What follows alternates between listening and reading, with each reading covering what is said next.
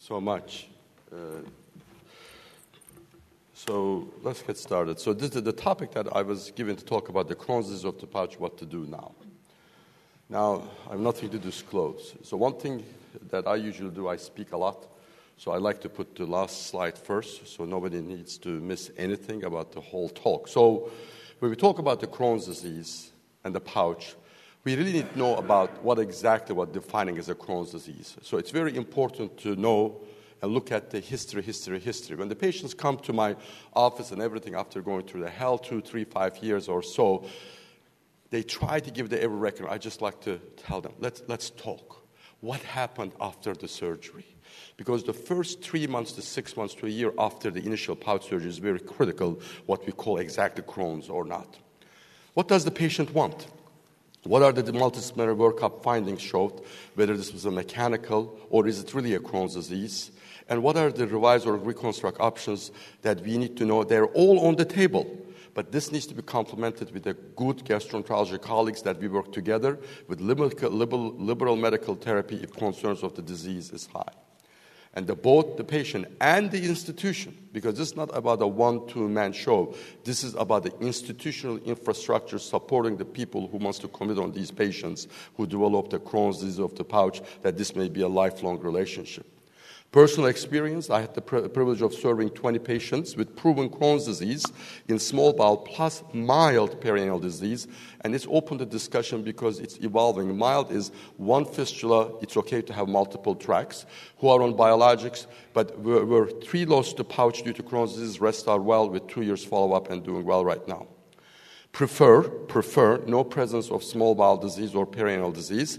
However, will consider in limited present or history of small bowel disease and perianal disease, excluding rectovaginal fistula or multiple draining abscesses and multiple fistulas.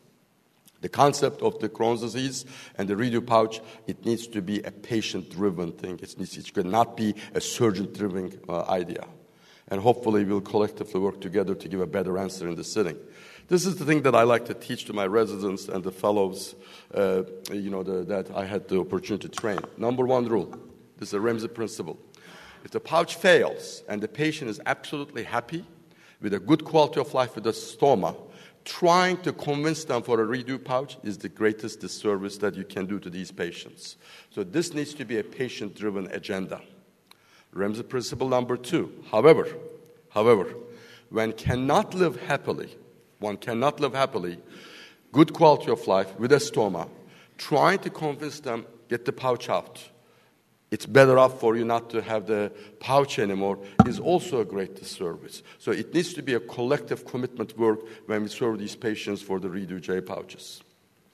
When you talk about the Crohn's disease of the pouch and what to do, the reoperative surgery comes as a, you know, the likely choice uh, you know, the, other than the, some medical therapy or diversion uh, or the excision, which will be talked later.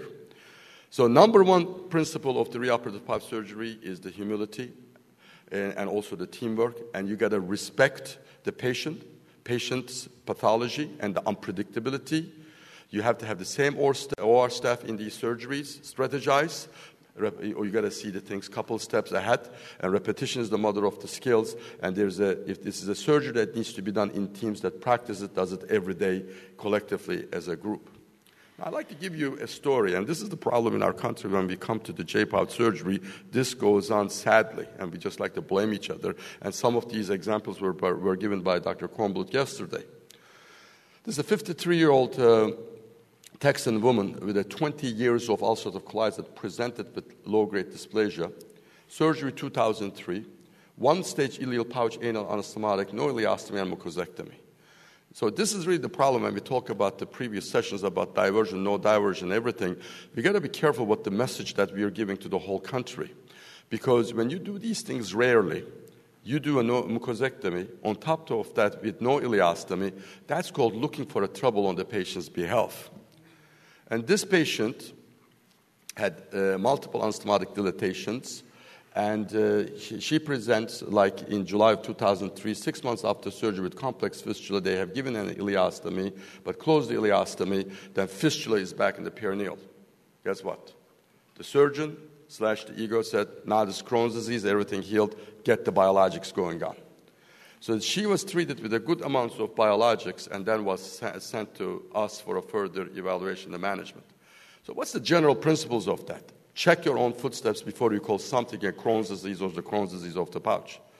Did patient have a perioperative septic complication? When did the issues pouch dysfunction started?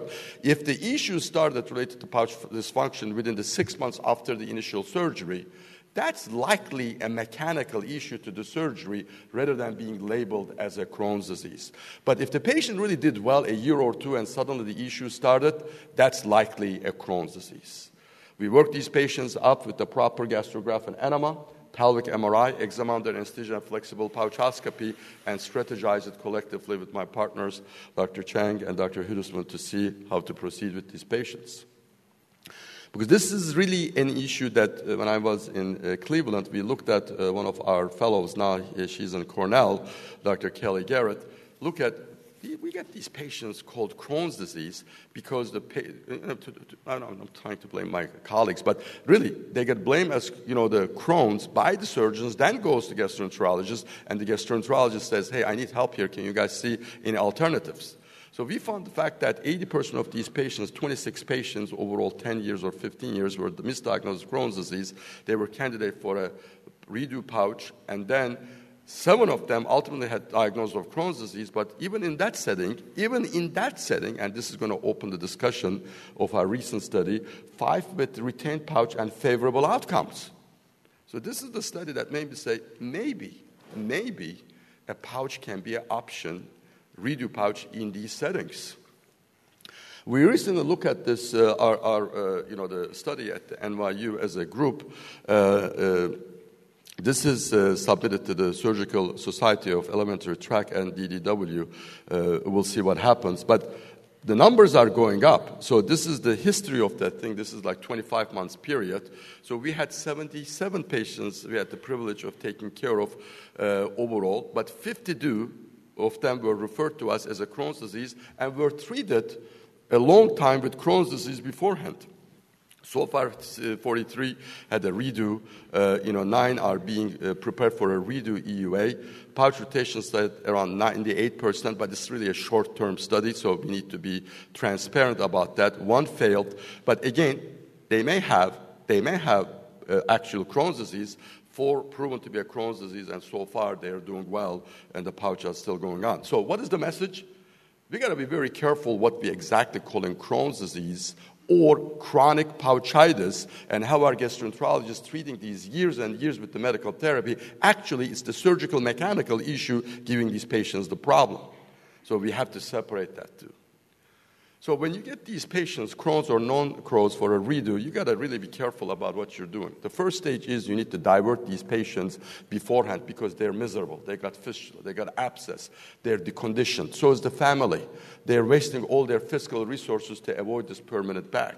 So I like to do that time out. Let's give you a temporary back, divert you, and see how the things look like. And we can decide either you can live with the ileostomy in six months, or if you prefer to give another shot at it, once again, this needs to be a patient driven issue. We can come back and do a redo pouch down the line. So initially, and this is very important, sometimes they tell me, you know, can my surgeon do it in the local area? Absolutely, I have them to give me a call, but I like to give some, you know, the idea and the strategy because the art of reoperative surgery is about seeing the things a couple steps ahead. So I call this a total ileostomy for patients who are going to need a potential redo J pouch or redo pouch in the setting of Crohn's disease or not. I like to have them the ileostomy to be 20 centimeter upstream of the de novo pouch in there. Because why? 60% of the time that I can use the old pouch in this uh, setting, 60%. 40% I have to make a new pouch in this setting. So, in order to facilitate that the pouch may be excised, the idea of doing the J, uh, you know, the ileostomy is 20 centimeters above. You don't want to do the pouch here. You don't want to do the pouch here. Excuse me. You don't want to do the ileostomy here. You don't want to do the ileostomy here. What happens then? You have to go all the way up there to do the new J pouch. So you can use this hole that you use to create the ileostomy and swing it down and make a new pouch if you cannot use the old pouch itself. So this is the view of the pelvic sepsis and excision uh, of that sepsis when you're doing a redo pouch that you need to excise that CRUT. If you're doing a redo pouch and a chronic infection or sepsis related to Crohn's or not, that if you don't excise that thing, nothing is going to work. So I think it's very important to disconnect it, don't kid yourself, and then 60% of the time you can hopefully get the things, you know, the, in that setting. You need to go to the next one for me. I can't do it from here. Thank you. Yeah. So some of these patients are referred to us as quote unquote Crohn's disease. And this is that was a 10 year old girl that from Kansas, you know, four years of treatment with biologics and everything, and pure laparoscopy. I'm not anti laparoscopy, I'm actually a pro laparoscopy, but it's not the tool, it's the aim that matters. So I was able to, at the end, you know, convince the mom look, let's just explore what's going on. They closely asked me twice that she gets into the major obstruction. They said, you got a pelvic floor issue, you know, just live with the ileostomy. Nine year old. So we got in there, and this is the finding that what we found. What the issue is here, humility is number one of surgery because my, one of my mentors, uh, uh, son-in-law, used to say that, Feza, somebody is going to tap your shoulder on and off, and he's going to tell you or she's going to tell you you're not in charge. So you need to be humble. So this was a twisted pouch that was anastomosed to the anus. So we disconnected it and untwisted it, and she's four years out, uh, blossoming teenager right now, uh, doing uh, great. So uh, that's the thing. And this is again another patient who was quote unquote referred as a Crohn's disease, but this is called converting an ulcerative proctocolitis to ulcerative proctitis, putting a pouch on top of that by leaving the whole rectum behind, just to do a shortcut with a MIS technique. I beg you to hear me. I'm not suggesting that we should be opening everybody up to do a formal open laparotomy, but we should be, have a common sense. What is a rectum? What's a colon? This is another one. This is a controversy with some of my colleagues uh, uh, that we uh, uh, agree to disagree. That I'm a big proponent of excising the meso itself rather than leaving behind, because that may leave an area of you're shoving the pouch in there that may impact their pouch distension and creates a potential problem in these settings and infects the inflammation, I think, at least in my point. So, this is a revision. Once again, a patient was treated as a Crohn's disease for a long time. This is a 14 year old young gentleman that, who had ulcerative proctitis. Again, it can happen to many of us. It happened to me too. It's an evolving curve. So this was uh, like removing the remnant rectum, dissecting the things, and we were able to restaple it down below. That's what we did there. So we were able to remove that remnant rectum and brought the uh, small bowel down to the uh, perineum, did a hands-on anastomosis, and he's like three or four years out and doing well uh, right now. Uh, no voice, no voice. That's too much. So this is this is a lower the lady. So this is a patient. We drained the abscess for quote unquote again a Crohn's disease that she was labeled. That's a chronic abscess. Uh, you know, I also used the endosponge as a cheap man's endosponge that we developed at the NYU as a technique to manage these leaks. But this was an old uh, patient of mine that we used the mushroom catheter, leave it like uh, 12 months or so. This was referred uh, from uh, out of town. There is that chronic infection CRUT, and this is the infection I was referring to that related to whatever reason that you need to excise it before you can consider a, a, a J pouch. This is, if you don't excise that CRUT in the pelvis, nothing is going to heal. This is very important and trying to shove the pouch through this chronically infected area is going to be really uh, futile. So we're excising this CRUT, but this patient at the end, sad to say, she did develop Crohn's disease, and I had to actually divert her. Uh, she was from uh, New York area, so they came to see us, and I did divert her. But excising this CRUT is incredibly important to succeed itself, to push the pouch in there. Uh, again, this is uh, uh, to, uh, one of my first uh, patients at NYU referred to us once again, quote Crohn's disease after the ileostomy closure, something unknown sepsis. What can be seen here, there was actually a leak in the body of the pouch, made it to go down, stuck to the pelvis, and we had to revise it and repair it, and we were able to successfully handle the problem. This was our results. These redo pouches can be done in experienced uh, hands with good results. Uh, could you go to the next one? There is a technical glitch here. The next slide. You may need to come out of the PowerPoint and came back. Just, just come out from the PowerPoint and restart the PowerPoint again. No, uh, no, good. So this, this patients did have a, uh, you know, the, uh, they had a good results out there. And go to the next one now. Yeah, thank you so much. With a you know 10 year of a, a pouch survival over 80%, and this is pretty uh, good uh, number that uh, I had the privilege to serve uh, over 300 of these 500 patients. So I am very optimistic about this uh, potential option with a good quality of life. Now this is the the uh, recent uh, work that we have done uh, with one of our residents, Dan and Dr. Ashburn, uh, who is in uh, Winston, uh, North Carolina right now, that what happens when these patients actually develop the Crohn's disease, but is it worth trying? One thing is that we're still not sure whether this is really 100% a Crohn's disease.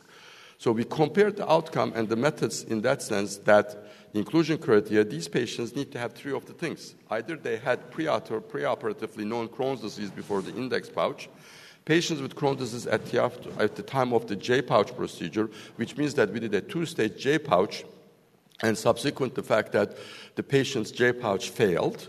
And the third option is the toughest one patients who had their diagnosis change to Crohn's disease later, what we call the delayed disease, which is the toughest thing to manage.